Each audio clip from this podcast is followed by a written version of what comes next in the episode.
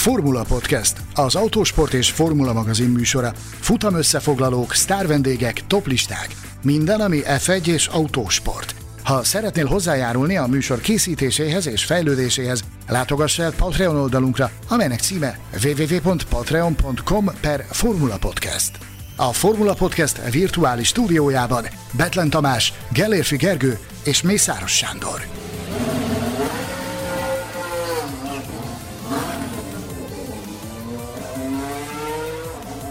Hogyan mutatkozott be Mihály Schumacher az F1-ben? Milyen manőverrel szerezte meg a legendás minősítést Mika Häkkinen két évtizeddel ezelőtt? Mi okozta a Forma 1 történetének legnagyobb tömegbalesetét? Üdvözlünk minden autósport szurkolót, a Formula Podcast második évadának 52. adását hallhatjátok. Köszöntöm kollégáimat, Gelérfi Gergőt és Balog Tamást. Sziasztok! Hello, sziasztok! Engem Betlen Tamásnak hívnak, és ezúttal arról beszélgetünk kollégáimmal, miért is kapcsolódik annyi legenda és különös történés a belga F1-es pályához, Spához. Tartsatok velünk! A podcast elején azt hiszem legelőször azt kell tisztáznunk, hogy hova tűnt Démon Hi helyett Mészáros Sándor. Erre melyikőtök tud válaszolni? Mészáros Sándor azon a helyszínen tartózkodik, amiről most beszélgetünk. Elkezdődött a mai média nappal, most már tényleg elkezdődött a Formula 1 őszi szezonja, és Spanyi, Sanyi kint tartózkodik Spában. A Spanyi nevet vette föl mára ennek megfelelően, és, és hát azt csinálja, amit nagyon szeretünk, amikor csinál, pusmorgásokat gyűjt a pedokban és környékén, úgyhogy a távolból üdvözölt titeket szeretettel, és, és hát aztán a hétvége során biztosak lehetünk abban, hogy a Formula Podcast Facebook csoportban egy két információ morzsát el fog hinteni, hogy mit tudott összeszedni Spában. A Sanyi helyettesítésére pedig felkértük Balog Tamást, aki a szerkesztőség, a Formula.hu és minden más kiadványunk legrutinosabb podcast podcastere, így kell mondani, ugye, így, így, így. É, leginkább onnan ismerhetitek, hogyha szeretitek a MotoGP-t, akkor nagyon sokat olvashattok tőle, illetve ö, újabban saját ö, podcast műsorra jelentkezik eh, barátaival és Sebestyén Petivel. Ehhez kapcsolódik a kérdés, hogy mi újság a Formula Motocast háldatáján, mikor vettetek föl legutóbb adást, és eh, milyen témák voltak benne. Gyorsan elmondod ezt nekünk? Hát mivel rákérdeztél, persze. Múlt héten vettük föl a második adásunkat, ez egyelőre nagyjából ilyen havi rendszerességgel jelentkező műsor, és általában a, a, az elmúlt egy hónapnak a fő eseményei tárgyaljuk ki benne. Hát így éppen volt szó Valentino Rossi visszavonulásáról, Maverick Viñalesnek a szabotázs ügyéről, amiről majd lehet részletesen olvasni a, a Form- Autósport és Formula magazinban is, illetve a két osztrák futamnak a történéseiről, amiből ugye a második az igencsak kaotikusan alakult az utolsó körökben megérkező esővel, amire ugye ezen a hétvégén a Forma 1-ben is igencsak van esély.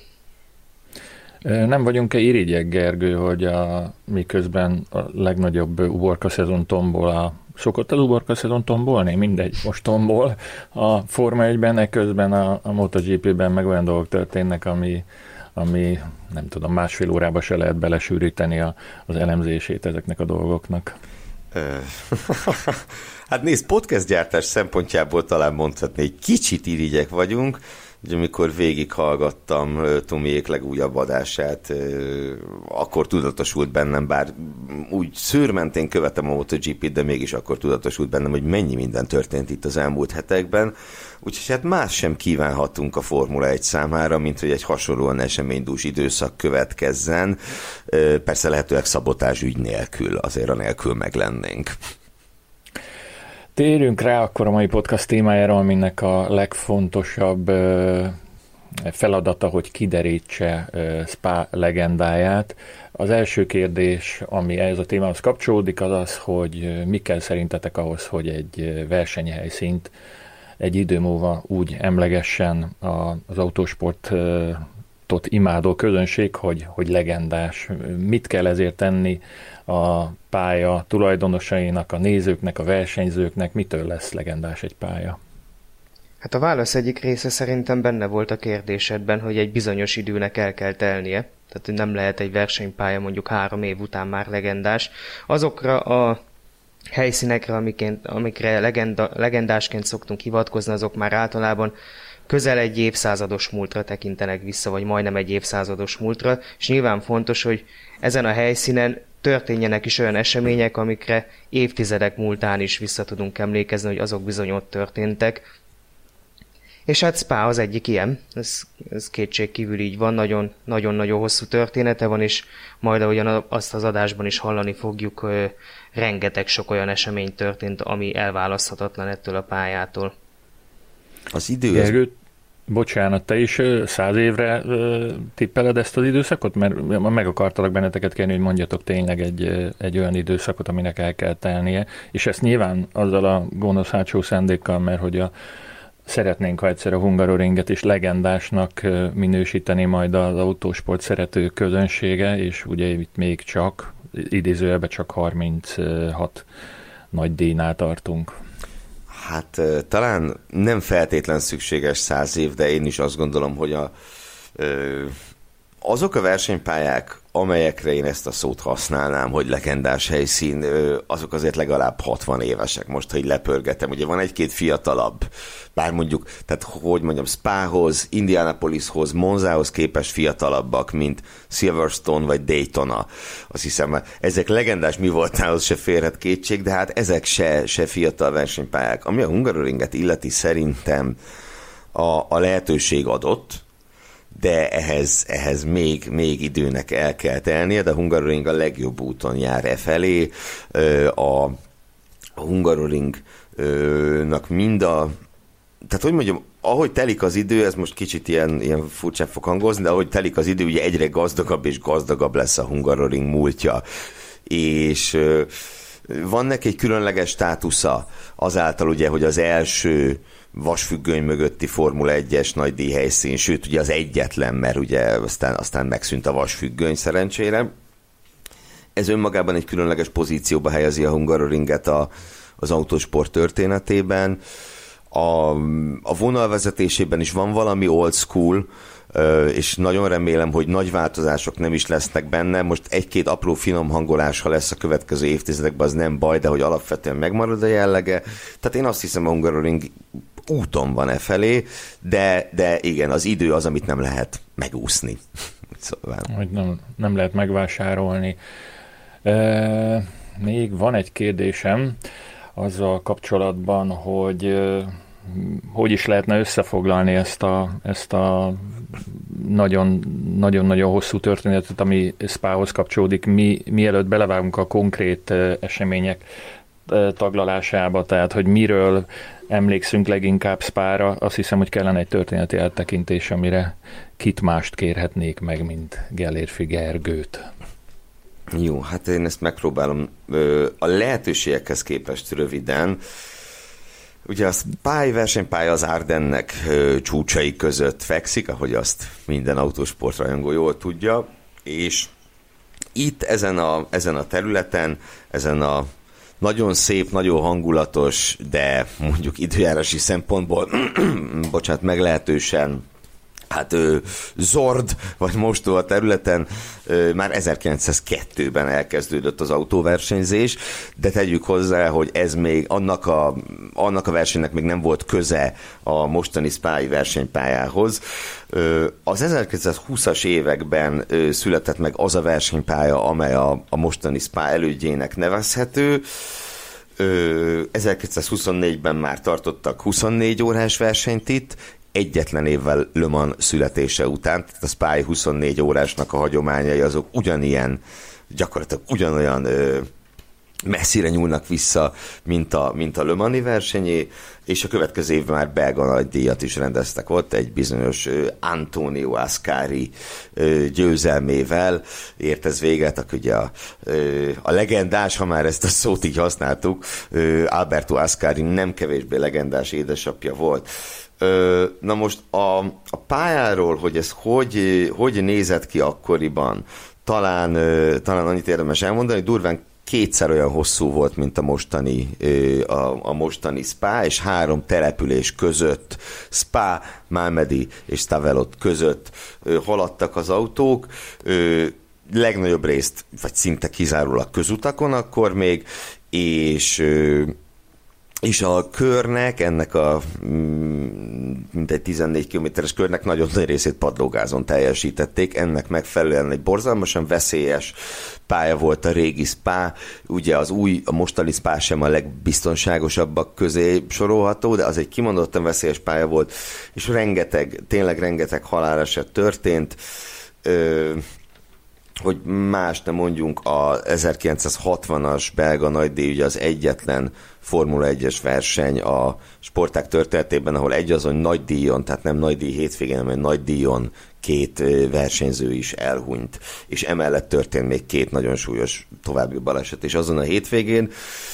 Szóval voltak bajok Spával, ilyen szempontból, és ahogy a, ugye a 60-as években a Jackie Stewart fémjelezte, de nyilván nem, nem ő egyedül folytatta ezt a harcot, de mégiscsak a Jackie Stewart nevével fémjelezett biztonsági küzdelmek előre haladtak, úgy vált egyre tarthatatlanabbá Spa helyzete a, a Formula 1-ben, és végül ugye 1969-ben el is maradt a belga nagydíj, ezt is, ezt is fontos kiemelni, mert a, a Stuart vezette versenyzői érdekvédelmi szövetség gyakorlatilag megvétózta, hogy ilyen, ilyen, ezen a helyszínen ők már nem, nem hajlandóak versenyezni, és a klasszikus pár 1970-ben rendeztek nagy díjat utoljára.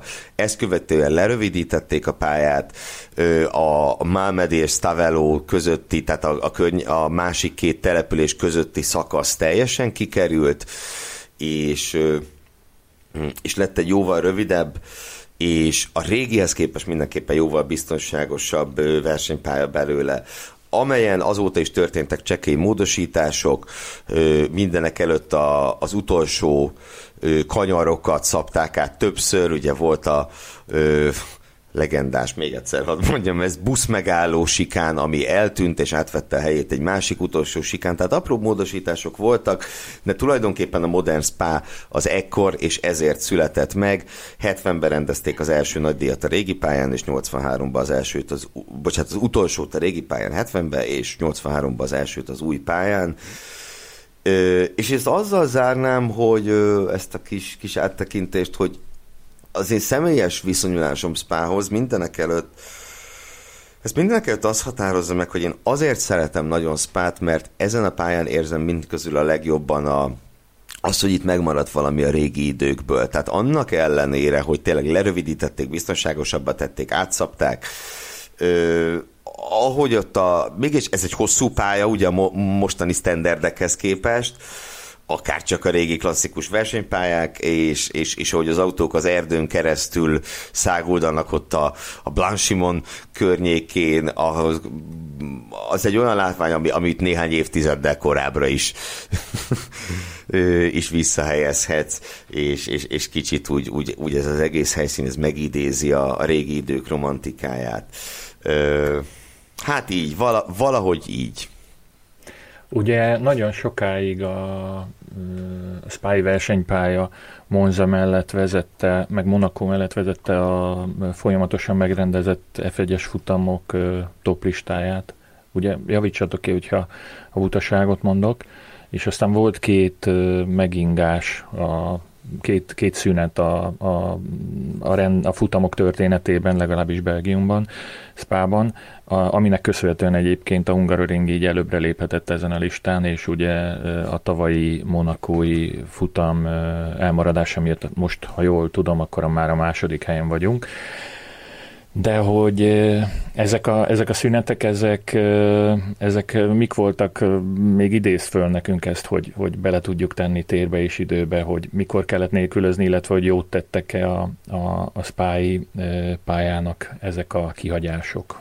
Hát az, az egyik igen, a másik nem mondhatni. Tehát ugye 85 óta van folyamatosan, szerepel folyamatosan Spa Forma egy programjában, kivéve 2003-at és 2006-ot, 2003-as szünetnek pénzügyi okai voltak, Ugye akkoriban a 2000-es évek, tehát a nullás évtized közepén zajlott a Formula 1 dohánymentesítése, és, és Belgium ezt kicsit szigorúbban kezelte, mint mások, és 2003-ban még azért maradt el a belga nagy díj, mert hogy a dohány reklámokra vonatkozó szabályozások azok nagyon-nagyon szigorúak voltak Belgiumban. Ugye pár év múlva aztán eltűntek a cigi reklámok a Forma 1-ből, de 2003-ban ez még problémát jelentett.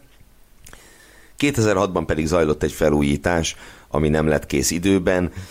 Nyilván ez se egy jó dolog, hogy elmarad egy futam, mert egy felújítás nincs kész időben, de mégiscsak a, ott, ott ennek volt egy ilyen oka, hogy, hogy felújították a versenypályát. Na, már itt a felújítás miatt elmaradó versenyeket szóba hoztad, Gergő. Azt is tegyük hozzá Spával kapcsolatban, hogy itt volt az egyetlen olyan futam a Forma 1 történetében a tavalyi Ausztrál nagy díj, amikor úgy fújtak le egy versenyt, hogy már ott volt a mezőny a helyszínen. Ugye ezen az 1985-ös versenyen, amit mondtál amióta ugye folyamatosan volt 2003-ig futam, ott ugye szintén az volt a probléma, hogy újra aszfaltozták a pályát, és csak pár nappal a verseny előtt végeztek vele, és így az edzéseken feltöredezett az aszfalt, és az időmérő után úgy döntöttek, hogy lefújják a versenyt, és több hónappal később pótolták be. A tavalyi koronavírus járványig ez volt az egyetlen alkalom, amikor a helyszínen töröltek egy adott versenyt. Ó. Oh. Még egy nagyon fontos dolog, lehet, hogy ez már az utolsó, mert már csúnyán néz rám Gergő, hogy nem térhetünk rá végre a, De a hogy is, semmi ilyesmit nem csinálok én vele. Nem, jó, akkor, akkor csak a szemüvegen párásodott be. Hogy a legendához talán még az is hozzátartozik ahhoz, hogy megkapja egy helyszín ezt a minősítést, ezt a nem hivatalos minősítést, az az, hogy, hogy olyan kanyarokkal büszkélkedhet, és olyan kanyarnevek talál találhatóak a, a pályarajzon, amelyek, amelyekről lehet beszélni, és amelyeknek a hallatán mindenki, mindenki tudja, hogy, hogy miről van szó, anélkül, hogy kimondanánk Spát, vagy, vagy azt, hogy belga nagy díj, hogy ezeket soroljuk már fel, és esetleg mondjunk róluk egy-két gondolatot. Az első a forráskanyar, La Source, rögtön a, rögtön a rövidke célegyenest követően az tulajdonképpen egy, egy egyszerű visszafordító, de annyira meg mégsem egyszerű, elsősorban amiatt, mert egy nagyon rövid célegyenest követ egy nagyon szűk és nagyon éles visszafordító, és hát tör, mondjuk úgy, hogy történtek már dolgok ebben a kanyarban, amely dolgok egy részéről még beszélni is fogunk, és hát utána következik a, a kanyarok királya, amely ugye valójában több, ö, több kanyar, az Orúzs és a Radíjon, ö, bocsánat, csak úgy zárójelben, tehát ez a, az autósportos tudás villogtatásának az egyik ilyen csimboraszója, amikor valaki elmagyarázza az autósport rajongó barátainak, hogy az orúzs az csak a kanyar egyik része, és a másik a radíjon. De ugye nagyon sokan, és most én ezért nem is fog bár senkit sem elítélni, ugye az egész kombinációt azt a hegyre fölmenő bal-jobbal bal-jobbal kanyarsorozatot orúzsnak nevezik.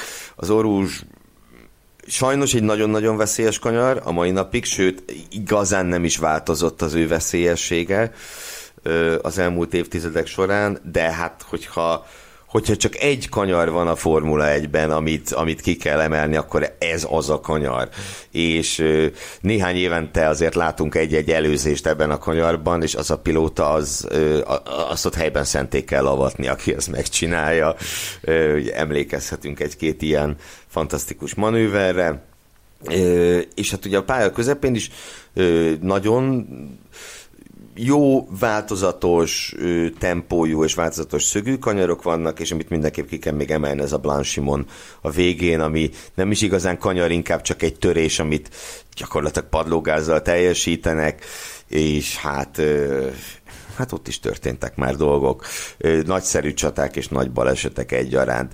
És a Blanchimont egyébként azért is ki kell emelni, mert a, a régi és az új spa ott ér össze. Tehát a hosszú pálya nyomvonala, azt ha most úgy elképzeljük, akkor azt mondhatjuk, hogy a Blanchimonnál csatlakozik bele a, a, az új rövid pályába. És onnantól a, a Radion, Orus Radion utáni egyenesig, a ö, egyenes végéig egyezik a két nyomvonal. Most a hallgatók egyébként ebben a szent pillanatban fültanúi lehettek annak, hogy hogy születik meg egy cikkötlet, mert a Kanyarok királyai című írást az szerintem rövidesen, vagy legkésőbb a téli szünet elején bele kell, hogy tegyük a, a, a nyomtatott magazinba, ugye? Vagy, vagy, vagy itt egy külön adást szenteljünk ennek a témának? Melyik jobb ötlet? Bármelyiket Mindkettő. megcsinálhatjuk, vagy akár mindkettőt. Vagy akár mindkettőt. Én mindenképp szeretném Szocsiból azt a nagyon izgalmas derékszögű kanyart, amiből van nyolc. Na mindegy. Oké. Okay. még egy utolsó utáni emlék tőlem Spából. Nem jártam belga nagydíjon, szégyen és gyalázat. azt hiszem, hogy egyikünk se jártam úgy, nem tudom, hogy tévedek-e az az ember, aki járt, az, az most nincs itt velünk, és aki jó sokszor járt, ő sincs, ez ugyanez a személy egyébként, a Sanyi. Egy alkalommal viszont elvittek bennünket oda, amikor nem volt ott Forma 1-es futam, egy, még, a, még a hősidőkben, tehát valamikor 90-es, a 90-es évek végén volt egy Opel autóbemutató, akkoriban még a járvány előtt az volt a divat, hogy az Opel legújabb modelljeit úgy mutatták meg a sajtónak, a nemzetközi sajtónak, és ide beletartozott a magyar újságírók közössége is, hogy elvitték a, az autós újságírókat külföldi helyszínekre, és akkor ott váltogatták egymást a különböző nemzetek képviselői, és az egyik helyszín az, az Belgium volt, és, és ott lehetett, nem a versenypályán, de ugye akkor még közutak is átfették részben a, a a, a verseny aszfaltját, szóval ott lehetett autózni, és nekem egyébként onnan ö, ö, sikerült hoznom spa ö, nevezetű ásványvízeket, egy nagy ásványvíz rajongó vagyok, és egyik barátomnak van a világ legnagyobb ásványvíz gyűjteménye, úgyhogy ez most ott pihen az ő vitrényében. Ö, hát ez az én spái emlékem, de nem és tettem akkor mondd, te, te, mentél a spái pályán? Hát legalábbis néhány méterrel, azt hiszem valami Opel Korzával sikerült, igen, igen. De az orrust, az orrust azt bevetted vele? Ne, azt szerintem az nem volt, az nem volt a közút, közútinak a része, nem? Vagy rosszul, rosszul tudom? Hát, ne, nem hát tudom, nem. már nem emlékszem. Hát nem, de akkor vissza kell mennünk egyszer. Vissza, vissza is. És inni egy jó ásványvizet, vagy ha más nem, akkor, akkor inkább egy belga sört. Melyikre szavazol? Bármelyiket. Bár párti vagyok. Na de! Na de, akkor térjünk rá adásunk legfontosabb részére 20 perc után. Ez pedig a legkülönlegesebb, a legérdekesebb spy történések, de nem ám a versenypálya ö, életének teljes szakaszából, hanem Gergő? Hát úgy beszélgettünk tegnap, a, vagy talán tegnap előtt Tomival, hogy mikről, milyen eseményeket, mikről kéne beszélni, milyen eseményeket kéne fölidézni, és ő Tomi tett javaslatot arra, hogy ha bár arra még egyikünk sem emlékszik személyesen, mert Tamás te igen, de hogy a Tomi meg én a fiatalabb korunkból fakadóan, de hát mégiscsak 1991-től kell kezdeni, mert 1991-ben Spában történt a Formula 1 modernköri történetének egyik, hanem a legfontosabb eseménye. Bemutatkozott Még... ugyanis Mihály Schumacher. Ugye ennek éppen ö, tegnap volt a 30 éves évfordulója, úgyhogy már csak ezért is említettem, hogy mindenképpen beszélni kellene róla, hiszen ez egy kerek évforduló. És közben ugye ott van a fia a mezőnyben. Szintén ugye ő most fog először menni Spában Forma 1-es versenyzőként. Hát igen, tehát a, a modern kori Forma 1 történetének, meg az egész Forma 1-es történelemnek ugye az egyik legsikeresebb versenyzője debütált 1991-ben, és ugye annak ellenére, hogy ha jól tudom, nagyjából 400 méter után kiesett a versenyen, mégis olyan benyomást tett a csapatvezetőkre, hogy ugye egy futammal később már nem is a Jordannél ment, ahol ugye bemutatkozott, hanem a Benettonnál, mert ugye Flavio Priatorék lecsaptak rá, ahol ahol aztán később világbajnoki címeket is nyert, meg sem állt ugye végül hétig a Ferrari-val együtt. Volt ugye az a, az eset a taxisofőr lefújással, ugye eleve ez is mennyire érdekes, hogy ha nem, nem akkor és nem úgy történik ez az egész, ugye ez, a, ez az incidens, akkor lehet, hogy nem úgy, vagy nem akkor, vagy egyáltalán nem is mutatkozott volna be Mihály Schumacher a Forma 1-ben, és mennyire másképp alakulhatott volna a Forma 1 története. És ha már Schumacher és uh, Spa, azt mondjuk el, hogy egy évvel később ott szerezte meg az első Forma 1-es nagy díjgyőzelmét, szerzett még ott jó pár uh, elsőséget, és 2004-ben ott szerezte meg a hetedik világbajnoki címét, ami ugye egészen tavalyig abszolút rekordnak számított, meg hát még most is rekord, csak most már Hamiltonnal közösen tartják.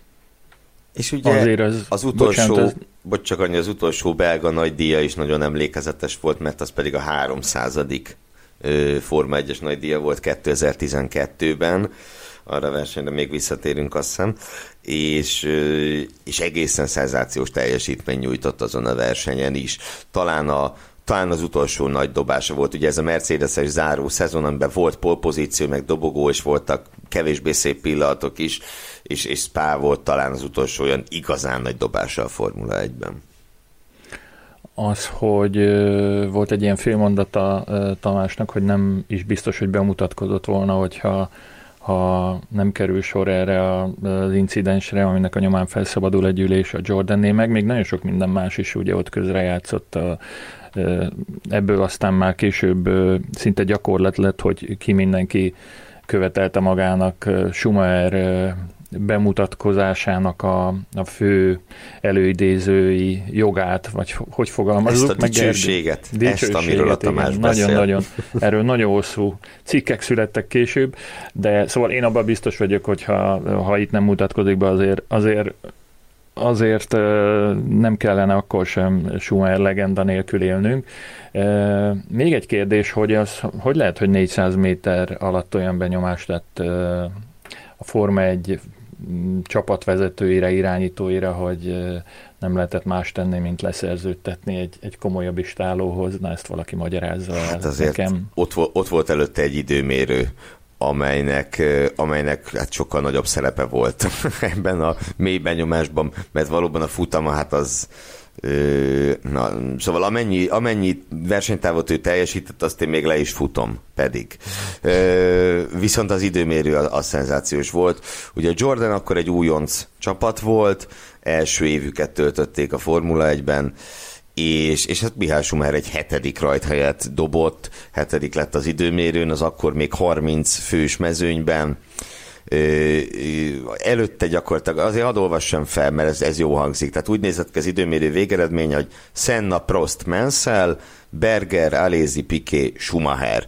Mindezt egy nem a legjobb autóval, a legelső hétvégén. Na ez az, ami, ami el, elég volt mindenki számára. Nyilvánvalóan az ő korábbi eredményei mellett. Sportautóval jeleskedett ő mindenek előtt. Nyilván volt formulaautós karrierje is, de, de 91 nyarán a belga nagydíj előtti hetekben, ha valaki azt mondja, hogy Mihály Schumacher egy autósportrajongónak, akkor, akkor egy fiatal, tehetséges sportautó versenyző jut eszébe neki, és nem egy formula autós ász. Egyetértetek-e azzal, hogy ugorjunk a második eh, legérdekesebb általunk, második legérdekesebbnek titulált, bár ez nem is sorrend. Eh, ez a féle időrend, hogyha igen, igen, igen, igen. Akkor azt is mondhatom, hogy ugorjunk 7 évet, és ne engedjük el Schumacher kezét, hiszen még egy párszor lesz róla szó, ahogy mondtad. 98 káosz futam, így, így definiálják ezt az eseményt, ami ott Belgiumban történt akkor. Hát ugye a 98-as belga nagy díj történéseit tulajdonképpen három három elemre kell szétszálazni. Egyszer a rajt, egyszer a Schumacher Kultárt féle ütközés, amelyet emlékeim szerint a legbotrányosabb ütközések adásában is fölemlegettünk, ö, és hát a, a végjáték, a Jordan, ismételten ugye a Jordanről beszélünk, a Jordan istáló kettős győzelme. Ö, nem tudom, a, a, a tömegbalesettel kezdjük talán, ugye a rajtot követően a, a Laszorsz követően az orús felé tartva, szakadó esőben, talán harmadik, negyedik helyen haladt David Coulthard, amikor mondjuk negyedik, amikor megpördült, és ezzel ugye a rettenetes látási viszonyok közepette meg a vizes pályán, ehhez hozzájárult, kiváltott egy olyan láncreakciót, amelynek a vége az lesz, hogy 13 autó összetört. Ö, azt is felemlegettük, és muszáj ezúttal is elmondanom, a legrosszabb pilótákról szóló adásban beszéltünk egy bizonyos Ricardo Rossetről, hogy igazából csak 12 autó tört volna össze, de nézzétek vissza Youtube-on, Rosset másodpercekkel később megérkezik, és nyílgázon belerongyol a roncsokba. ilyen kis apróság. Szerencsére komoly sérülések nélkül megúzták azt a tömegbalesetet egy-két tényleg apró, apró minimális sérülés szenvedett egy-két versenyző, de azért ahány, ahány kerék és autó és alkatrész röpködött ott mindenfele, hát ebből lehetett volna nagyobb baj. Szerintem egyébként ez az a baleset, amit az is látott, aki Forma 1 soha nem nézett. Tehát biztos, hogy belefutott valahol az internet bugyraiban, mert ez tényleg annyira látványos volt, meg annyira legendás, hogy tényleg elkoptassuk az adás végére ezt a szót. Muszáj lesz. Ezt, ezt, ezt mindenki ismeri. Tehát, hogyha azt mondod, hogy ö, eső, ö, roncsterbi vagy ilyesmi, akkor tudja, hogy ez fog neki beugrani Forma 1-es verseny kapcsán. Gergő, akkoriban hány e, autó volt a rajtrácson? Mert ugye az is fura a mai szemnek, én bocsánat, egy ilyen 10 másodperces klippet ismételgetek magam előtt közben, miközben erről beszélünk a rajtról, hogy ott a kanyarban is álltak még rajtoló autók, tehát nem sorban nyílegyenesen álltak egymás mögött a kocsik, hanem bekanyarodtak, csak nem tudom most nagy hirtelen jelőszedni. Hogy... Őszintén mindössze kettővel több autó volt, tehát 22 tagú volt a mezőny akkoriban. Egy egészen kicsit más volt a, az elrendezése még a, ott a célegyenes résznek úgyhogy ezért, e, e, ezért volt így, hogy valóban kanyarból indultak, bár ez sem egyedi dolog, tehát azért, azért látni ilyet olykor-olykor máshol is, és a Monakót vesszük, hogy ott igazán célegyenes sincs, hanem csak célkanyar van. Ez, ez, ez, ez mondjuk itt ebben az esetben nem járult hozzá a balesethez, de, de tudott ez is problémákat okozni, hiszen elrajtol a mezőny, és a mezőny vége egyszerűen nem látja, szó szerint nem látja, mi történik a mezőny elején. Hát ez is, sok más, mert ez is spa különlegessége. Aztán ugye volt egy megismételt rajt néhányal kevesebb autóval, nagy szerencse, hogy akkoriban még létezett a tartalékautó intézménye, úgyhogy a 22-ből, ha jól emlékszem, talán 18 versenyző újra tudott rajtolni. Ugye ott adódtak problémák, ahol mindkét autó, amely csapatoknál mindkét autó összetört, hiszen tartalékautó volt, de csak, de csak egy volt csapatonként, és ahol, ahol mindkét autó összetört, ott bizony Ö, ott bizony, hát dönteni kellett, hogy ki rajtol újra. Aztán, aztán a második rajtnál újabb balesetek következtek, amiben többek között Mika Häkkinen, az akkori VB éllovas Mika Häkkinen is kiesett, és hát ez azért volt különösen fontos, mert így az, él, az élen haladó Mihály Schumacher, ha megnyerte volna a futamot, akkor átvette volna a vezetést a világbajnokságban. És aztán történt történt valami, valami nagyon-nagyon furcsa dolog. Ugye egy lekörözés közben Mihály Schumacher belerongyolt egy autóba, hogy, hogy nem épp Mika Häkkinen csapattársába, David Coulthardba, és ami utána történt, hát az is maga a történelem, ugye? Igen, ugye a boxba visszaérve, három keréken visszaérve a boxba átrongyolt a McLarennek a garázsába, és hát Hát, hogyha ott nincsenek szerelők, akkor lehet, hogy komolyabb ökölpárba is kialakul Schumacher és Kultárt között. Ami nekem még erről eszembe jut, hogy Sokan, akik nem ennyire mélyen Forma 1-es rajongók, hanem csak így felületesen követik a Forma 1-et, ezt a két esetet, a rajtbal esetet, meg a, a Kultár Csumár incidens nem feltétlenül ö, rakják össze, hogy az ugyanaz a, ugyanazon a versenyen történt. Ez picit ellenkezője annak, amit ugye Baumgartner Zsolt kapcsán szoktak mindig összemosni a hatautós versenyt, meg az ő pontszerzését. Ez ennek az ellenkezője, mert sokan, sokaknak a fejében úgy él ez a két eset, hogy ez két különböző versenyen történt, pedig ez ugyanaz. Hm, hm. És ugye utána ennek a 98-as versenynek még mindig nem volt vége, hiszen valakinek meg is kellett nyernie ezt a versenyt. Itt se volt túl sok célba érő, összesen 8-an értek célba, és hát a nyolcból ketten 5-5 kör hátrányjal. Mert hogy Kultár végül célba ért, ugye? Tehát miután őt Schumacher meg akarta gyepálni, utána ő visszament a pályára, de pontot, pontot nem tudott szerezni. Akik viszont igen, mi a legtöbbet egészen pontosan azok Damon Hill és Ralf Schumacher voltak, akik megszerezték a Jordan csapat első győzelmét, rögtön kettős győzelemmel, de ez se volt olyan sima, ugyanis a verseny hajrájában Schumacher, már mint Ralf Schumacher egyértelműen gyorsabb volt Hillnél, határozottan és egyértelműen gyorsabb volt nála. Hill pedig, ez is megtalálható az interneten ez a videó, egy elég egyértelmű üzenetet küldött Eddie Jordan csapatfőnök felé, miszerint ha most itt elkezdünk egymással harcolni, akkor lehet, hogy mindketten ki fogunk esni. Szóval inkább ne. És ugye Jordan pedig nem azt csinálta, amit el tudom képzelni, hogy más helyzetben más csapatfőnök csinált volna, hogy Démon akkor ne harcolj, hanem engedd el a gyorsabb autót, hanem Ralf Schumacherre szóltak rá, hogy akkor ö, multi Démon 20... gyorsabb, mint te. Multi 21. Igen, igen, Démon is faster than you. És ö, és hát ennek olyan folyamányai lettek, hogy Mihály Schumer azon a hétvégén már másodszor pipult be, és akkor Eddie Jordannek is neki támadt, akkor már nem, nem fizikailag, csak szavakkal, és, és ugye ennek az esetnek úgy szerepe volt abban, hogy, hogy Ralf Schumacher utána Williamshez került át a szezon végén. Ami viszont Hilt illeti, én azt mondom, neki összességében igazságot szolgáltatott az élet, hiszen azok után, hogy világbajnokként nagyon méltatlan körülmények között kellett távozni a Williams-től, és azok után, hogy 97-ben a Hungaroringen ő egy iszonyatosan fájdalmas vereséget kellett hogy elszenvedjen, hiszen egy fél dolláros alkatrész pusztult el az autójába az utolsó előtti körbe, és így nem nyert futamot az Erozzal. Végül megszerezte az utolsó futam győzelmét, vagy tehát sikerült még egyszer győznie azok után, hogy távozott a Williams-től, és ha másnak nem is, ennek szerintem nagyon-nagyon-nagyon sokan örültek ennek a futamnak a végén. Azt javaslom, hogy ugorjunk még két évet, és uh, érkezzünk meg 2000-be, Istenem, mert már ennek is 21 esztendeje volt, ahol ismét felbukkan a McLaren és a Ferrari, de hát mi, melyik két másik autó bukkanhatna még fel, esetleg még egy Williams, ugye, a történetben, uh, akkor most... Meg egy uh, bár!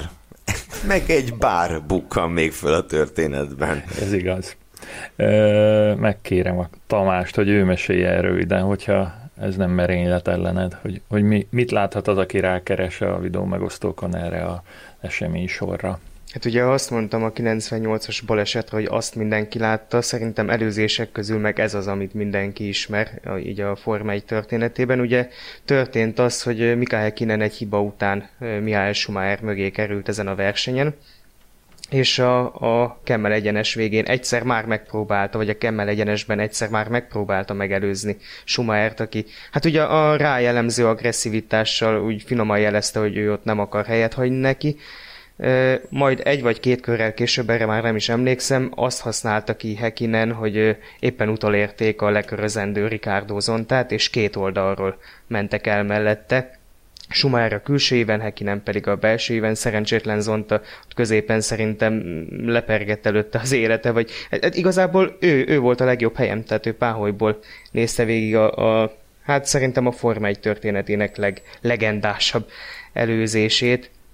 Ennél már csak egyébként az lehetett volna még egy fokkal látványosabb, hogyha fordított szereposztásban vannak, tehát hogy Hekinen a külső éven előzi meg, úgy, úgy, úgy megy el egyszerre kettejük mellett. De ez tényleg, ez, ez az a manőver, amit kiszoktak emelni mindig, hogy, hogy az évszázad vagy a Forma egy történetének legnagyobb előzése.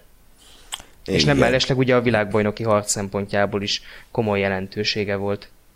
Bár, bár végül Schumacher megnyerte azt a világbajnokságot, de jelentősen megnehezítette a dolgát az, hogy itt, itt komoly pontokat bukott emiatt a, hát valóban szenzációs manőver miatt. Zontáról talán még annyit, hogy neki ö, neki volt már egy emlékezetes mozzanat a Spában egy évvel korábban, Szerintem ez a Formula egy történetének egyik legelképesztőbb története. A 99-ben, tehát az előző évben újonc, újonc bár istállónál újonc bár istállónál versenyzett Ricardo Zonta és Jacques Villeneuve, és a pénteki edzésnapon mindketten mindketten elég csúnya nagy balesetet szenvedtek a radíjomba, tehát az orvos utáni palosban. Ezeket is érdemes visszanézni az interneten, elképesztő látványos bukások mind a kettő. Hát még amikor kiderült, hogy miért történt. Ugyanis az történt, hogy Villeneuve fogadást ajánlott Zontának, hogy melyikük tudja ezt a kanyart padlógázzal megcsinálni, és miután Villeneuve rommá törte az autót, utána Zonta azt mondta, hogy fog meg a söröm, én is megpróbálom, itt dur. Nem pont ugyanúgy, ő egy kicsit máshogy törte rommá a bárt, de, de brutálisan nagy baleset volt mind a kettő, mert Villeneuve-nek támadt egy ilyen ötlete, hogy hogy, hogy fogadjanak egymással. Nem tudom, Tamás, főnökként, hogyha beosztottjait így viselkednének, mit szólnál ehhez? Szoktak a csapatépítőn, szoktak így viselkedni, a, főleg gokartozás közben elvesztik a, a fejüket, nem tudom, hogy miért van ez a, a motorsport. A motorsport benzingőze, bár elektromos gokártal is minden további nélkül megcsinálják a kollégák ugyanezt. Téged forgattak tudom. már ki, ugye? Ilyen gokárt versenyen. Hű, de pipa voltam. Emlékszem. Hű, de pipa. Nem is kapott többet meghívást erre a, erre a rendezvényre az illető. Nem, nem, nem, csak viccelek. Kell-e mondanom, hogy 2008-ban néhány évvel a, az előzés után ismét egy Ferrari és egy McLaren feszült egymásnak, de most már nem Hekinen és nem Schumacher a két főszereplő, hanem, hanem a legújabb éra, két legfontosabb, talán legfontosabb pilótája. Meséljetek erről, mi történt Spában 2008-ban. Hát Raikkonen és Hamilton voltak a küzdőfelek, aztán végül, végül, végül Massa nevetett a végén, nevető harmadikként. A 2008-as pályafutam egyébként is egy jó, egy jó verseny volt, de az utolsó négy-öt kör az, az a leg-leg-legnagyobb klasszikusok közé tartozik. Az az utolsó négy-öt kör, az tényleg a hány éve most már Jézus, csak ránézek, hogy hányat írunk, 26 éve nézem a Forma 1 de ez, ez, ez ilyen a top, top kategóriás, amit ott láthattunk. Hamilton és Raikkonen csatája a a változó időjárási körülmények közepette, ugye Spa-nak, ö, ö, talán Spa-ra és Nürburgringre jellemző a leginkább ez, hogy ö, hogy az, az időjárás az olyan, amilyen épp szeretne lenni, és, és rendszerint a pálya két végén nem ugyanolyan szeretne lenni. Ugye ez is egy ilyen sajátosság a spának, hogy nagyon sokszor láthattuk, hogy a fele vízes, fele száraz. Lényeg, ami lényeg, hogy Hamilton és Raikkonen keresztbe hosszába pörögtek a pályán össze-vissza, gyakorlatilag. Volt, hogy egy körön belül mind a ketten elhagyták legalább egyszer a pályát. Volt Hamiltonnak egy előzése Raikkonennel szemben, amit később aztán szabálytalannak minősítettek ez is egy külön misét megérhetne, és aztán végül ennek a csatának a közepette ott a, az utolsó sikán felé tartva Rájkönen elvesztette a tapadást, és beleállt a falba. A mai napig a fülemben cseng Palik Lászlónak a, az üvöltése, Rájkönen a falban, és ezt megismételte még egy-kétszer. Ö, és hát végül Hamilton megnyerte a futamot, majd utána megbüntették ö, megbüntették a, a Raikkonennel szembeni előzés, visszaengedés, visszaelőzés kombináció miatt. Igen, ami ugye még akár mai napig is vitatott lehetne, mert ugye az történt, hogy a sikánban a sikán előtt akarta külső éven megelőzni Hamilton Raikkonen, csak nem tudták bevenni a kanyart, és Hamilton átvágta azt a bizonyos utolsó sikánt. Majd ugye a célegyenesbe érkezve visszaengedte maga elé Raikkonen, de csak ilyen minimálisan, és már az első kanyarban visszabevetődött mellé és előtte is maradt. És ugye azt kifogásolták a felügyelők, vagy hát azért osztottak ki büntetést, mert úgy vélték, hogy ezzel még mindig előnyt szerzett a, a sikán átvágással, hiszen oké, okay, hogy visszaadta a pozíciót, de hogyha nem vágja át a sikánt, eleve nem is került volna olyan helyzetbe, hogy támadhat, támadni tudta volna Rájkönent az első kanyarban. Azért visszás egyébként egy kicsit a, a dolog, mert ha a szabálynak a, a szó szerinti betűit nézzük, megtörtént a visszaengedés. Tehát ugye az a része az rendben volt, hogy visszaadta Rájkön ennek a pozíciót, amit a sikán átvágásával nyert. A problémát az okozta, amit az imént mondtam, hogy ha nem lett volna az átvágás és a visszengedés, akkor az egyes kanyarban sem tudott volna támadni. És ezért egyébként valahol jogos is volt az a büntetés, bár talán az a, az a 25 másodperc, ugye, ami az áthajtásos büntetésnek meg, megfelelő volt, az talán egy kicsit erős volt, ugye Hamilton ezzel ö, harmadik lett végül, nem is második. Így van, így van, és hát az utolsó körök is egészen, egészen különlegesek voltak. Vannak fönt a videó megosztókon belső kamerás felvételek is, eh, ahogy a, ugye volt olyan versenyző, talán Nick Heidfeld, ha jól emlékszem, aki a legutolsó körre cserélt kereket. Ugye nem nagyon szokás ilyet csinálni, egy nagy díj utolsó köre előtt kereket cserélsz, de hát ugye akkor annyira vizes volt már a pálya, hogy Heidfeld ezzel gyakorlatilag fölfalta az egész mezőnyt maga előtt.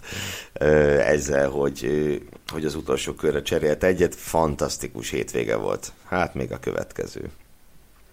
A következőben végre nem McLaren Mercedes csatára, vagy csak arról van szó, hanem egy egészen különleges szereplő feltűnéséről.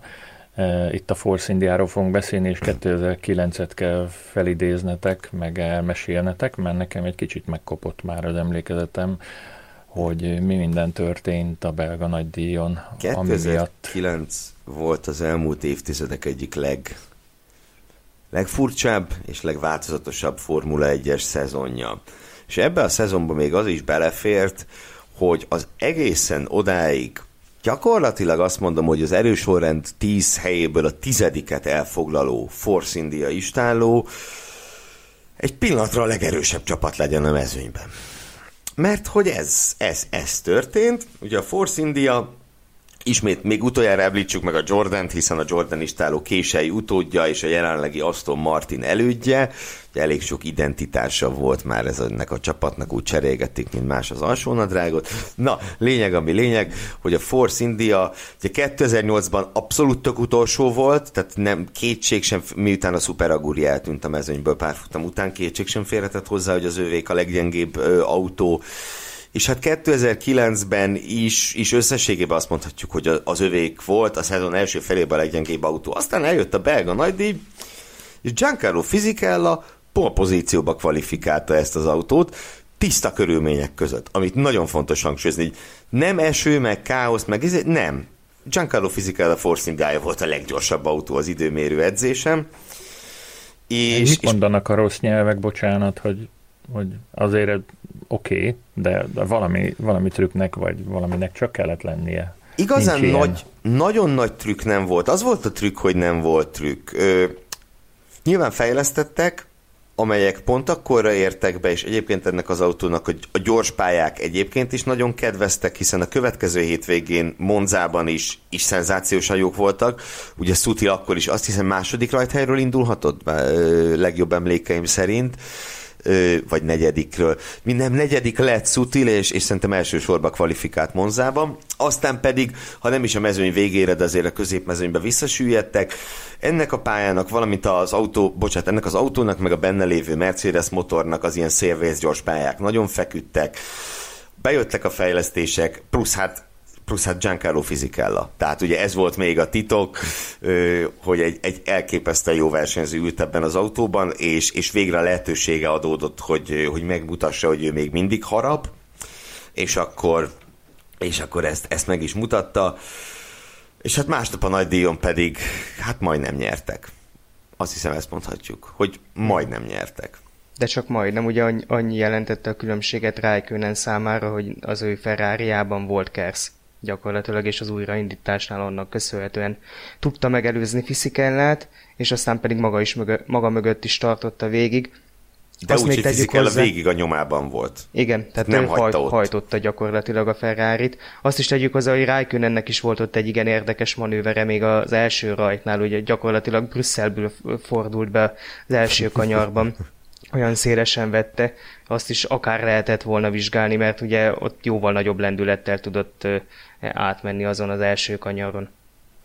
Igen, igen, és ugye a Ferrari-nak ugye 2009-ben borzalmas éve volt, akkor még nem tudták, hogy mi lesz 2020-ban, de, de tényleg borzalmas évük volt 2009-ben, és ugye ez volt az egyetlen futamgyőzelmük nekik abban az évben, És azt is érdemes még elmondani, hogy bár egyszer majd, ha csinálunk egy olyan toplistát, hogy a legérdekes, vagy a legnagyobb meglepetések, akkor biztos, hogy ez a, ez a, ez a fizikella féle szereplés oda fog kerülni.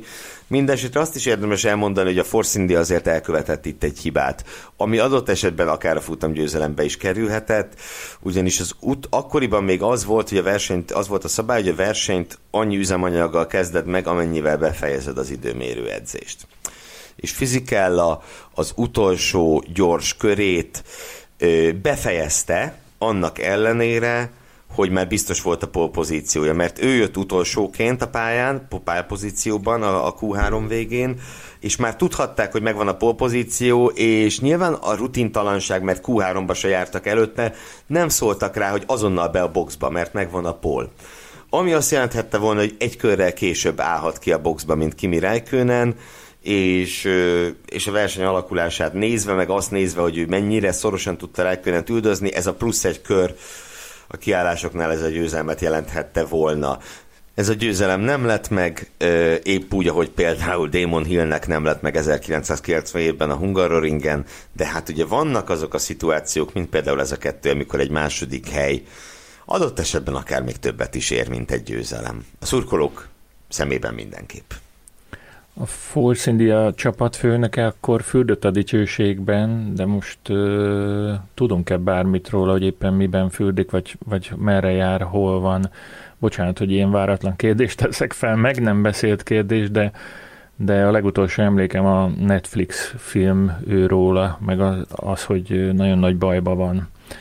Tudunk róla valamit, hogy mi hát történik a, éppen? A napi hírekkel talán Tomi jobban képben van, mint én Hát Na, hol tudjuk még tovább passzolni a kérdést? A hallgatóságnak, hát ha ők tudnak valamit. Régen hallottam már róla egyébként, tehát nem tudom pontosan, hogy végül aztán lecsukták-e, vagy nem. Szerintem arról, arról biztosan tudnánk. Oké, okay, akkor ne ezt feszegessük, hanem feszegessük azt, hogy egy, egy nagyon érdekes és nagyon tehetséges és nagyon különleges pilóta Grozsán miféle eseményekbe keveredett 2012-be, ami aztán eléggé rányomta a bélyegét az ő pályafutására, és eléggé beskatujázta a, a a, az állandó balesetet okozó ö, pilóták ö, körébe. Külön videóösszeállítások születtek arról, hogy, hogy melyek voltak a legnagyobb Grozsán balesetek a, a pályafutása során, de ez ugye jellemző a Forma 1 hogy egy-egy versenyzőt betesznek egy-egy, egy-egy dobozba, és onnan nagyon nehéz kijönni. Hát szegény Yuji ide se tudott kijönni pedig. Oké, okay, meséljétek el, hogy 2012-ben mit vétett uh, Grozsán, hogy, hogy ilyen uh, csúf uh, eredményre jutott. Azzal egészíteném ki ezt a felvezetést, hogy Grozsannak a balesetei közül nagyon sokan rajtnál történt. Tehát ez volt kifejezetten jellemző rá, tehát mondjuk Maldonádóval szemben... ugye? Így van, tehát mondjuk Maldonádóval szemben, aki meg a harcok közben szokott aki eszetlen dolgokat képes művelni. volt bármire. Igen. Grozsan viszont kifejezetten a rajt utáni helyezkedésben mérte föl nagyon rosszul a, a, a helyzeteket, főleg a pályfutás elején, de hogyha visszagondolunk akár a tavalyi balesetre, erről nem nagyon szoktak beszélni ugye ott a tűzeset miatt, de igazából az is egy hasonló helyzetből született, hogy rosszul mérte föl ott a, a, a dolgokat, ugye Kviátnak ment neki gyakorlatilag, úgy vágott keresztül a pályán, hogy ott volt ahogy, mellette félig. Ahogy nem lehet. Ahogy nem lehet, vagy legalábbis nem szabad, vagy nem, nem kellene. És ugye ezen a 2012-es belga nagy díjon volt ennek a csúcsa, a, gyakorlatilag a, legnagyobb hibája szerintem az összes közül ilyen rajt utáni helyezkedésekben. Ott annyi autó ütközött össze, hogy ha jól emlékszem Hamilton-t ö, találta el először, őt neki tolta ö, valamelyik Zaubernek talán, aztán még Alonso, Alonso is átugratott, úgyhogy ott szépen kiírt egyébként több világbajnoki esélyest is a versenyből. Ugye Alonso vezette akkor a világbajnoki tabellát, hogyha jól rémlik, akkor És 40 több mint ponttal. egy éve nem esett már ki futamról. Igen. És ugye Igen. ezért volt a világbajnokság fő esélyese. Hát Nagyon bizony. stabilan teljesített egy olyan ferrari ami amúgy egyébként nem volt a mezőnynek. Hát talán a legjobb kettő autója között sem. Biztos nem. Én egész biztos vagyok benne, hogy a harmadik legjobb autó volt az Igen. a Ferrari. És ugye e, ez a baleset is nagyon nagy részben közrejátszott abban, hogy végül nem Alonso lett abban az évben a világbajnok, de ugye Hamilton is belekeveredett, a Zauberek a, is belekeveredtek. bocsánat, megint beleszólok, de akkor ő is még bajnok esélyes volt, abszolút, abszolút akkoriban. Abszolút. Hát sőt, talán egyébként, ha úgy nézzük, ha már így beszélünk, hogy melyik autó volt a legjobb, voltak olyan részei annak a szezonnak, szerintem az ázsiai rész leszámítva amúgy a McLaren volt talán a legjobb autó abban az évben. Csak ugye Hamiltonnak volt ott egy olyan sorozata, hogy nyert, kiesett, nyert, kiesett, és ezért nem, nem lett végül világbajnok. És ugye ebben, ebben volt része Belgiumban Grozsannak, ami nem akarok hülyeséget mondani, de az utolsó olyan eset volt, ami után eltiltottak versenyzőt, ha jól rémlik.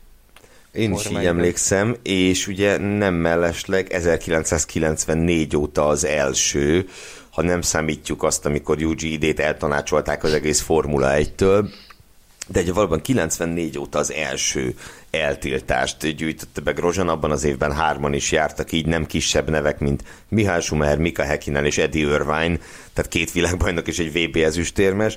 Hát Grozsan végül nem jutott ilyen magasságokba, de azt azért mondjuk el róla mindenképpen, hogy azt, ezt a borzadályt követően, amit ő 12-ben művelt, mert ugye nem emiatt az egyeset miatt tiltották el, hanem visszaesőként, azt követően 2013-ra pszichológusi segítséggel és minden egyébbel a mezőny egyik legjobb kezű versenyzője lett, és, és hát élete szezonját rakta össze egy évvel azután, hogy ilyen kaotikus volt minden.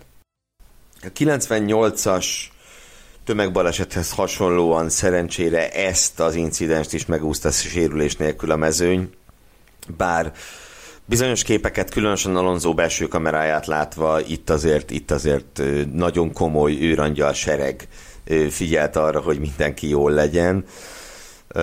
Voltak, voltak azért komolyabb sérülések Spában, a modernkori Formula 1-ben is.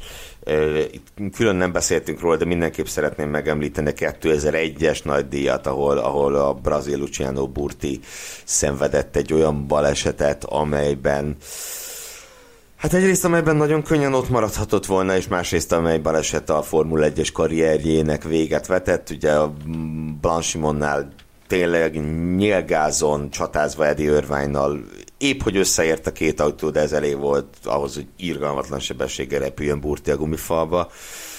És nekem ez azért maradt meg nagyon, kis személyes szállat belevigyek, mert ez az első olyan eset, amire emlékszem, hogy, hogy komolyan kellett aggódni egy versenyző életért, és várni a híreket, hogy viszonylag sokáig kellett várni a híreket, hogy megérkezzenek arról, hogy jól van, és, és, és ez, így, ez így nagyon beégett nekem. Ö, igen. Kell-e, hogy még időzzünk Grozsán baleseténél, vagy ugorhatunk még két évet, 2014-re, ahol ahol egy meglehetősen különös ütközésnek lehettünk szemtanúi, jól fogalmaztam-e. Én bevallom őszintén, hogy, hogy nem tudom. Tehát e-, ebből a tíz eseményből, amit most felsorolunk, ebből leginkább ez, ez nincs meg, de segítsetek nekem is, könyörüljetek meg a, a, az idős és kisé szenilis főszerkesztőn, és meséljétek Tamás, el. hogy nem emlékszel az incidensre, annak az az oka, hogy ez nem volt egy nagy nem volt egy nagy incidens. Ö, nem volt olyan látványos és emlékezetes, mint mondjuk amikor 2016-ban Barcelonába ütköztek össze a Mercedesek. Az úgy, az úgy szerintem mindenkinek megvan.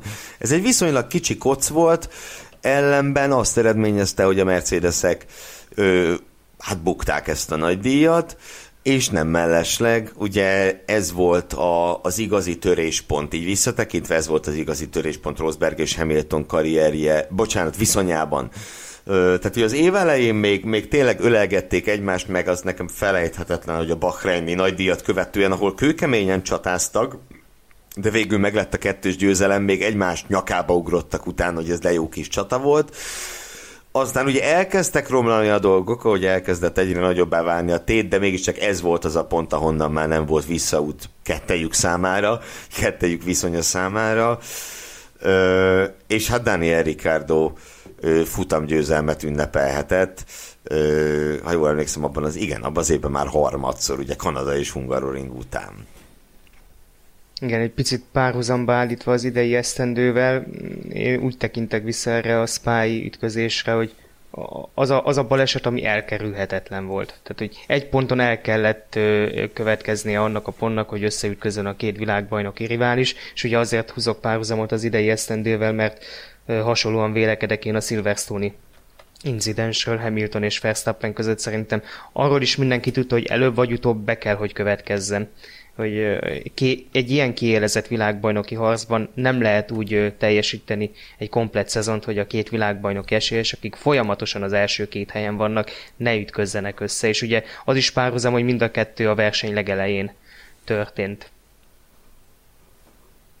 És mi volt uh, ennek a, a szezonnak a vége végül is? Uh, azt hiszem, hogy akkor jobban látjuk az eseményeket, hogyha belehelyezzük a, a teljes 2014-es évad történéseibe. Végül Louis Hamilton győzött a Formula 1 történetének egyetlen dupla pontos versenyén, hiszen abban az évben valami külön Tomit rá ingatja a fejét, de megértem, valami külön soknál fogva dupla pontok jártak a szezonzáróra de Hamilton megnyerte azt a versenyt, Rosberg pedig kiesett arról a versenyről, illetve ő célba ért szerintem, csak ugye problémái voltak. Ja, nem, csak nem szerzett pontot. Igen. Bocsánat, egészen, egészen pontosan így történt, valóban, valóban, valóban.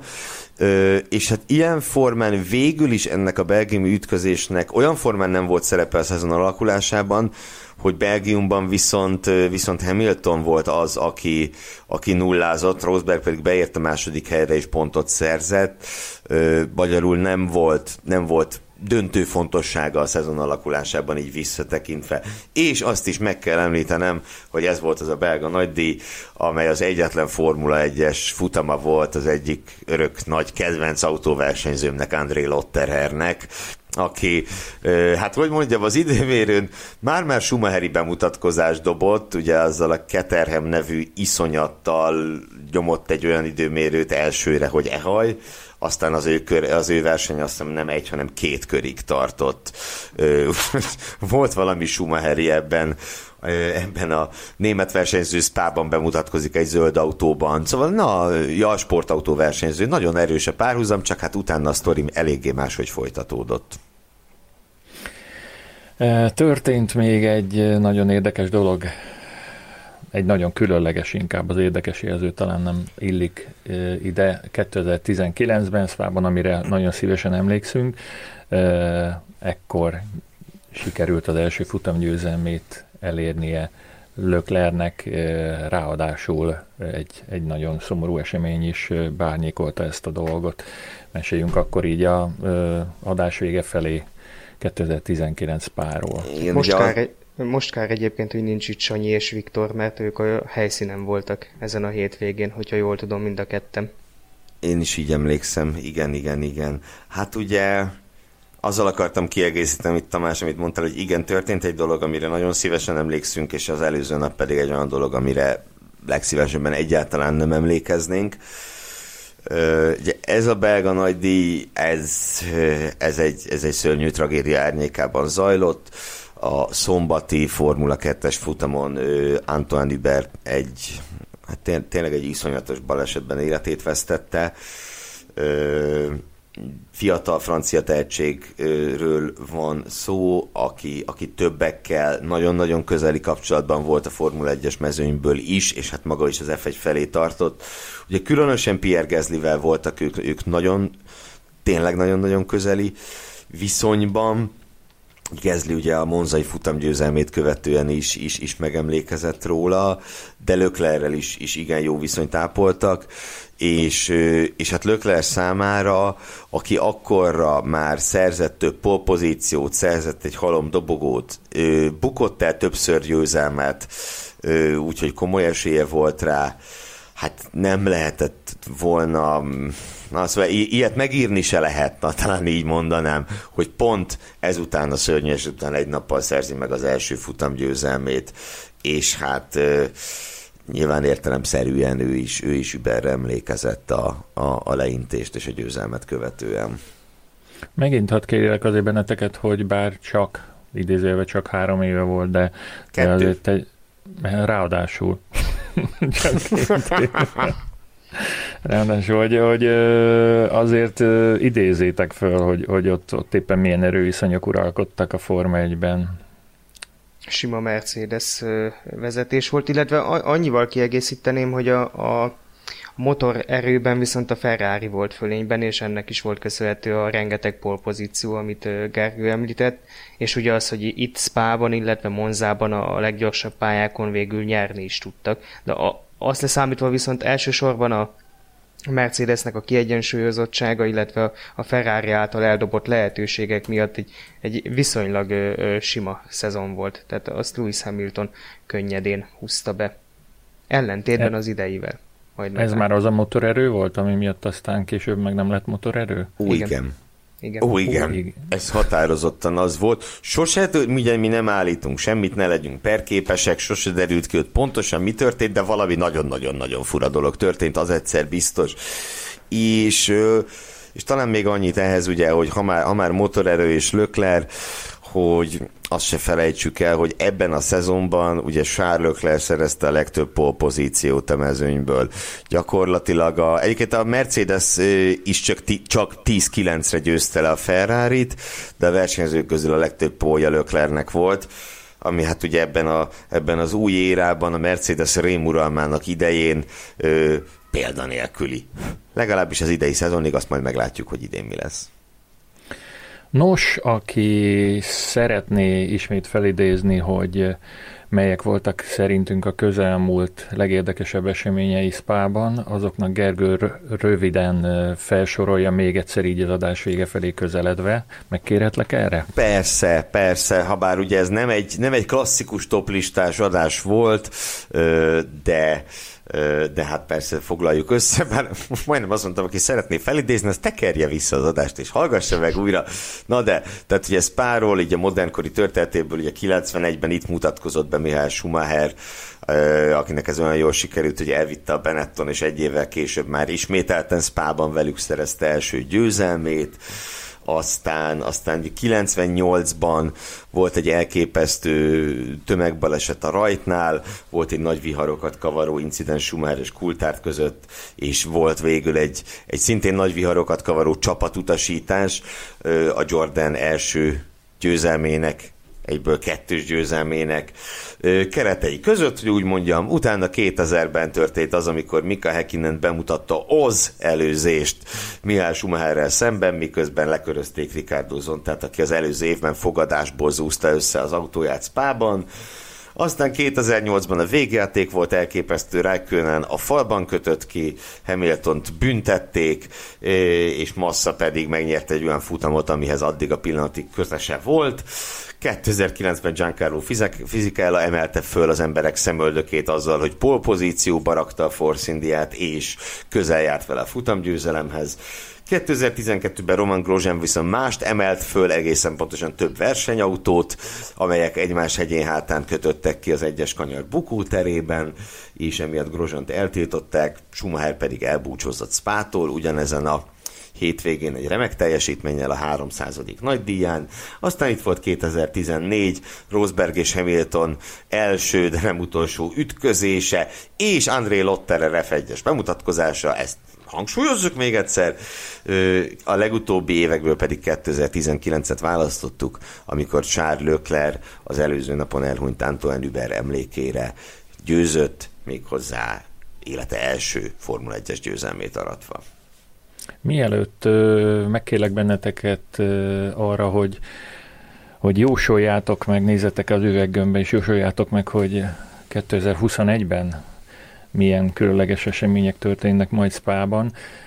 Hadd kérdem, kérdezzem meg, illetve kérjem meg a hallgatókat, hogy nyilatkozzanak majd a Formula Podcast Facebook csoportban arról, hogy tetszette ez az adás, és hogy esetleg akarnak-e más legendás pályákról is ehhez hasonló összeállításokat hallgatni, mondjuk Monzáról, vagy Monakóról, vagy még miről, Gergő, miről, miről tudnám még beszélni, vagy tudnánk még beszélni? Ugye a Hungaroringről már csináltunk ilyet, de Monza, Monaco mindenképpen szóba jöhet, és szerintem Silverstone is, is rendelkezik már azzal a ranggal, hogy szóba jöhessen, ahogy, ahogy ezt szerintem Suzukáról és Interlagosról is nyugodt, nyugodt szívvel össze tudnánk rakni.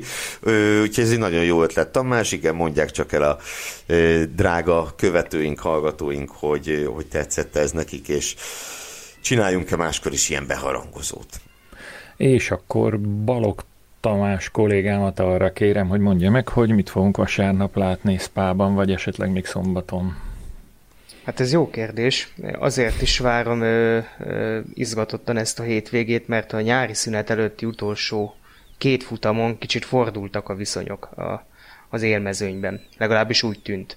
Ugye a nyár úgy kezdődött, hogy a Red Bull egyértelműen magához ragadta a kezdeményezést, ott volt ugye zsinórban öt futamgyőzelmük, hogy jött a Silverstone-i hétvége, ami ugye nyilván az ütközésről marad elsősorban emlékezetes, de addig a pontig is nagyon ö, szoros volt a két csapat között, a Red Bull és a Mercedes között a, a harc, és a magyar nagydíjon pedig egy lehelletnyivel mindenképpen a Mercedes tűnt ö, versenyképesebbnek, úgyhogy emiatt lesz nagyon érdekes ez a Spy hétvége, hogy megmarad-e a Mercedesnek ez a lehellet finom előnye, vagy esetleg fordít a Red Bull, vagy ugyanilyen szoros lesz a hétvége, és ebbe az egészbe még belekavarhat az, hogy egész hétvégére esőt jósolnak, amiből ugye Forma 1-es mércével mérve lehet, hogy annyi lesz, hogy majd a dobogó ceremónián látunk 3-4 esőcseppet, ami ugye e, szoktunk erről beszélgetni, meg fórumokon is olvasom, hogy ennek most már valami tudományos magyarázatának kell lennie, hogy elkerüli az eső a Forma 1-es futamokat, de most nagyon azt mondják, hogy egész hétvégén esni fog, ami nyilván megkavarhatja alapokat még jobban. Gergő, te mit szeretnél látni? Kérlek szépen. És mit nem, bocsánat. Mit nem? Hát mit nem fogok látni az időmérőt és a futamot, ugyanis úton leszek, egy esküvőre vagyok hivatalos. Ugye tavaly is kihagytam a belga nagydíjat, akkor a sajátom miatt. Mondjad, Tomi. Én is esküvőre leszek hivatalos a hétvégén. Ugyanoda mentek egyébként? Ne, nem tudok róla. Aligha, aligha, és én ráadásul Szerbiába megyek, ö, Vajdaságba, úgyhogy még a, még a mobilnetes követés sem játszik, úgyhogy az lesz majd, hogy én... együtt? Bocsánat. Tessék? A kartellel együtt? A Igen, a kartellel együtt, a, a szerb okay. határ felé zötyögünk majd. Úgyhogy nekem a program az lesz, hogy vasárnap egyszer csak hazaérek, és akkor, akkor megtekintem majd vissza, visszanézve a nagy díjat. Remélem, hogy olyan izgalmas lesz, hogy hogy megéri letölteni, és egy laxi fáradalmai után ezt, ezt még megnézni, úgyhogy nagyjából ezt, ezt fogom látni. Egyébként pedig én abban bízom, hogy bárhogy is alakul, ha eső, ha száraz, ha Belgium, ha káosz, ha nem, hogy, hogy Hamilton és Verstappen között lesz most egy, egy tiszta meccs, mert ugye, tehát mondjuk ki anélkül, hogy verstappen kilökné valaki a pályáról, hiszen mostanában ugye ez volt a jellemző, és aztán győzön, győzön a, a, a gyorsabb, győzön a jobb, csak, csak az most tényleg legyen egy meccs, és ne, ne lögdösödés, mint mostanában volt. És meg tudjuk-e azt ígérni, hogy hétfőn készül egy podcast adás arról, hogy hogy mi történt Spában. Igen, Van erre itt, bármi esély? Itt az a, az a nagyon izgalmas, hogy pontosan kik fognak ebben az adásban szerepelni, az egyelőre még legyen meglepetés.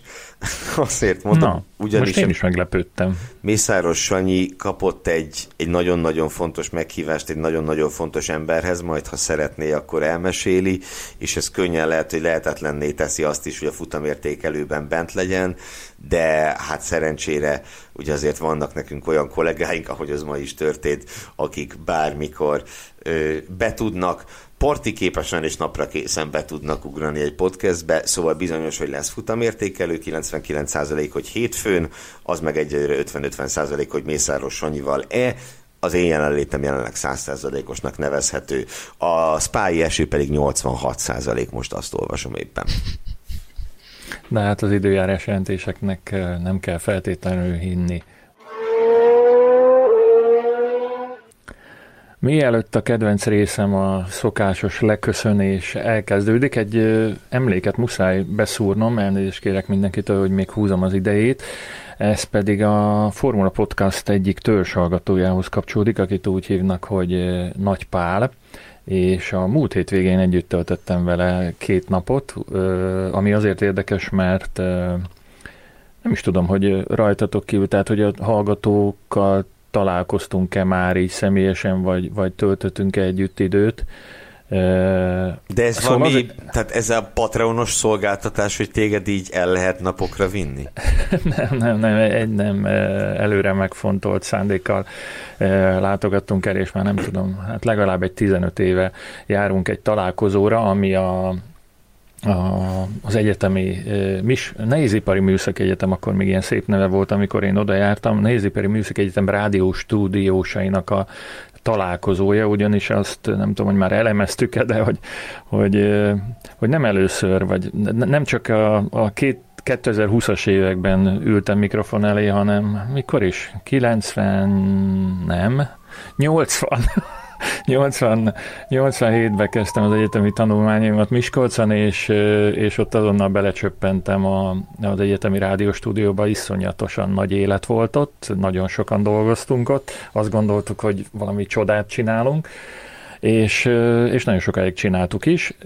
A, a rádióstúdiónak egyik oszlopos tagja, meg vezetője volt a Nagypali akkor, magasabb évfolyamon járt és, és, és végzett, és mostanában azért érdekes, hogy találkoztunk, mert hogy erre a találkozóra el szoktak jönni, egyébként aránylag sokan összegyűlünk, szónokon tartjuk ezt, egy karcagi Pál nevű úr és, és egy egy tiszteletre méltó szervező és a, a csoport motorjának a, a jó voltából. Szóval azért nagy dolog, hogy találkoztunk, mert már jó pár éve Cambridge-ben él Nagy Pali a családjával együtt, és csak erre az eseményre szokott hazalátogatni. És még azt kell tudni róla, hogy ő, ő tényleg, tehát ő, ő már reklamál, várja, üti az asztalt, hogy hol a következő adás, és mindent alaposan meghallgat, és nagyon, nagyon megtervezi. Ugye ott kint azért szomjaznak a, a magyar szó szóra és a, a, a magyar eseményekre, hírekre a, a kint élők, és ő mutatta is nekem, hogy be van táblázva, hogy melyik nap mit kell hallgatnia rendesen, mintha egy Google naptárba lenne, bepakolja az adásokat, nem csak autosportot hallgat persze, hanem sok minden mást is, de, de hát ezen a fronton abszolút mi vagyunk a favoritok, és hát megjegyezte azt is, hogy a hármasból a úgymond, hogy a nagy hármasból, és itt nem magára gondolt, a, a Gergő, Sanyi, Tamás hármasból nekem van még mit fejlődnöm, tehát én, nekem, én szorulok a leginkább még tanulásra és egy, egy, egy kis csiszol, csiszolódásra és, és javulásra. Na szóval ott találkoztam vele, és addig nem tágította még, ki nem kunyerált a az autómból a már lassan egy, egy hónapja használt uh, Formula Podcastos kulacsomat, mert hogy uh, neki, ő még nem szánta rá magát, hogy támogassa az adást, de hát nem tudott anélkül egyszerűen visszautazni uh, Angliába, hogy, hogy, hogy neki, neki is a csomagjába benne kerüljön egy ilyen Formula Podcast kulacs. Erre egyébként, ha jól tudom, bárkinek van esélye, ugye, Gergő? Tehát ezt meg, ezt meg lehet szerezni, ezt a kulacsot. Természetesen, Hogyan? ugye több módon is, többek között úgy, hogyha, hogyha úgy döntötök, hogy megérdemlünk egy kis ö, támogatást. Ö, ugye a Patreon rendszerében működik a mikrotámogatási rendszerünk, a cím www.patreon.com per Formula Podcast, a linket mindenféle helyeken megtaláljátok. Ugye a Patreon támogatási rendszer lényege az, hogyha ti kedveltek egy blogot, vlogot, weboldalt, újságot, vagy esetleg egy autósportos podcastet, ugye ez is előfordulhat, akkor azt kisebb-nagyobb összegekkel ö, tudjátok, ö, tudjátok támogatni természetesen csak akkor, hogyha ez módotokban és lehetőségetekben áll. Ö, minden esetre nézzétek meg, hogy milyen támogatási szintek vannak, és, és apróságokkal meg tudjuk és meg szeretnénk hálálni a, a támogatási összegeket. Itt a legalacsonyabb szintű támogatás úgymond ők is elérik már a reklámmentes YouTube videókat, ugye elég sokan fogyasztják YouTube-on az adást, magasabb szinteken meg, meg, meg egyéb apróságok vannak, az még fontos, hogy a, és a legmagasabb szinteken nem is olyan apróságok, de ott mondjuk az összegek sem annyira apróak. Azt még fontos elmondani, hogy havi szintű a támogatási rendszer, tehát bármikor regisztráltok, bármikor léptek be a támogatóink sorába, az első összeget a következő hónap első napján ö, küldi át a rendszer a, tőletek hozzánk, és akkor ezek a bizonyos előnyök, úgymond ezek is havi szinten működnek. Talán ennyi dióhéjban www.patreon.com per Formula Podcast, itt megtaláljátok a részleteket. És lehetek annyira ö, annyira szemtelen, hogy megkérjelek, hogy mondd el, hogy kik azok a személyek, akik akik ebben a hónapban már, az első hónapban már rögtön, rögtön felültek erre a hajóra, és támogatták a Formula Podcast adását. Természetesen nagyon örömmel, nagy örömmel mondom el, a jó néhányan vannak ők, szerencsére. Most aki, és akkor ezért így fontos még egyszer egy kis, kis clarification, tehát ugye, aki ebben a hónapban, az, az augusztus folyamán lett támogatónk, azok ugye szeptemberben kerülnek be a támogatók listájába, így működik a rendszer, tehát ez jelenti azt, hogy mindig elsőjétől elsőjéig tart egy támogatási időszak. Szóval az első támogatóink közé tartozik Ort Noémi, Varga Csaba, Tóth Zsombor, Visi Ákos, Hetyei Júlia, szintén Varga Csaba, Móni István és Bertalan Zoltán is többek között. Nagyon-nagyon köszönjük nekik. Természetesen Betlen Tamás is, csak az olyan fura lenne, hogy minden hónapban így bemondom, a, vagy minden adásban bemondom a Tamást, hogy így finanszírozza a műsort, amiben szerepel. Fenyegetem akkor ezzel Balog Tamást, hogy elhangzott egy pár olyan név, mondjuk a Móni Istvánné, meg a Hetyi Júliái, akik már szerepeltek az adásban, és hogy ez szinte kötelezővé teszi, hogy, hogy támogatni kell a műsort. Ne bosszas már szegény embert! nem, nem, nem, nagyon köszönjük tényleg annak, aki bármennyit is rászán erre a dologra. Reméljük, hogy még nagyon sokáig szórakoztathatunk bennünket, és még az is a feladataim közé tartozik így az adás végén, hogy megköszönjem, hogy most is velünk tartottatok. Kérjük, hogy ajánljátok barátaitoknak, ismerőseiteknek és az ő ismerőseiknek is, hogy kövessék a műsorunkat Spotify-n és a többi netes lejátszó föleten. Csatlakozzatok a Formula Podcast Facebook csoporthoz. Meglepődve láttam egyébként, hogy a heti értekezleten, hogy most megint a, a MotoGP csoport húzott el a látogatók, látogatók százalékos növekedését figyelembe véve, úgyhogy gyerünk, gyerünk. Bár itt ellen érdekelt fél is ül most a, a stúdióban, a virtuális stúdióban, de, de nagyon szép ez Közös a csata. érdekes, Tamás, mind a kettő. Nincs Kérdezzetek, Kérdezzetek tőlünk a Forma Podcast Facebook csoportban, vagy e-mailen is megtehetitek. Ugyanezt címünk podcastkukacformula.hu, ha pedig bárhol szóba kerülünk, nem olasszátok elhasználni a hashtag Formula.hu podcast. Uh, mi ez? Hashtaget? Hashtaget, igen, igen, igen. És nekem muszáj ide még egy dolgot beszúrni, kedves, kedves hallgatónk és állandó követőnk, Pollák úr keresett meg azzal, ö, hogy, hogy reklámozzam a Formula Podcasthez tartozó ö, Playstation-ös ligát.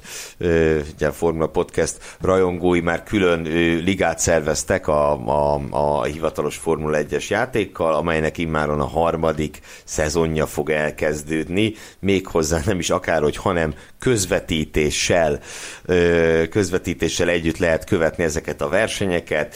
Ö, szóval, hogyha valaki, valakit érdekel az, hogy hogyan gyepálják találják egymást a virtuális versenypályán a podcast csoportból, jól ismert arcok, ráadásul mindehez még egy kis kommentárt is hallgatna, akkor látogasson el a Liga Facebook oldalára, ezt is viszonylag, viszonylag könnyen meg lehet találni, mindenképpen megértem Pollák úrnak, hogy ezt mindenképpen be fogom reklámozni. Egyébként a Formula Podcast Facebook csoportban elég sok, elég sok szó esik erről a ligáról, tehát onnan is oda lehet találni, de hogyha hogyha valaki célirányosan szeretne, akkor, akkor a hashtag Formula Hu Podcast F1 Liga keresőszó, keresőszót a Facebookra, és ott megtalálja a, a mindenféle információkat. Egy virtuális Silverstone-i futammal kezdődik majd a bajnokság jövő szombaton.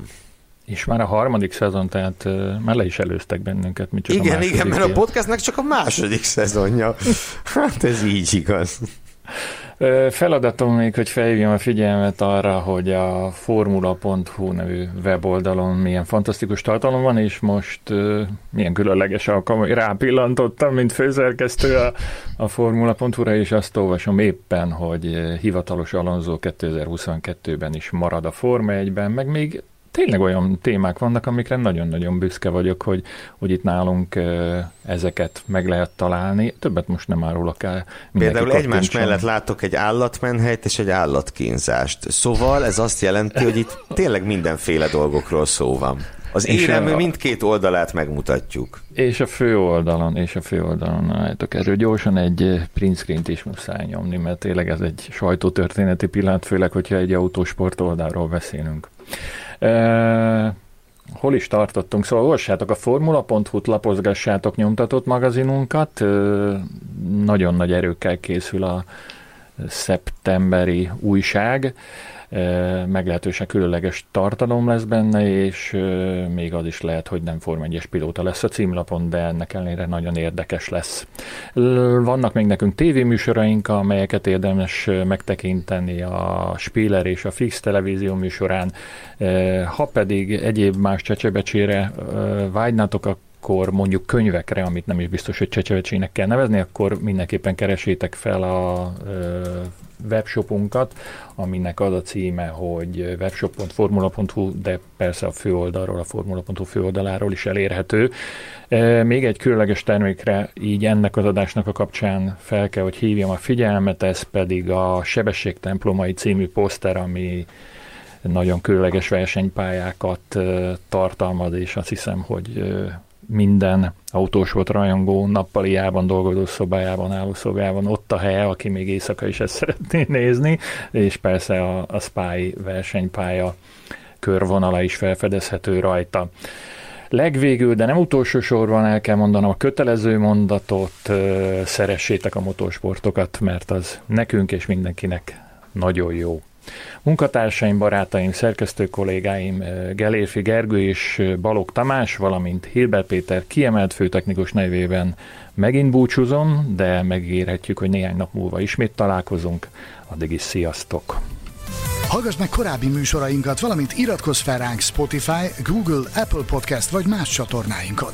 A linket megtalálod a leírásban, illetve a formula.hu weboldalon. Ha szeretnél hozzájárulni a műsor készítéséhez és fejlődéséhez, látogass el Patreon oldalunkra, amelynek címe www.patreon.com per Formula Podcast.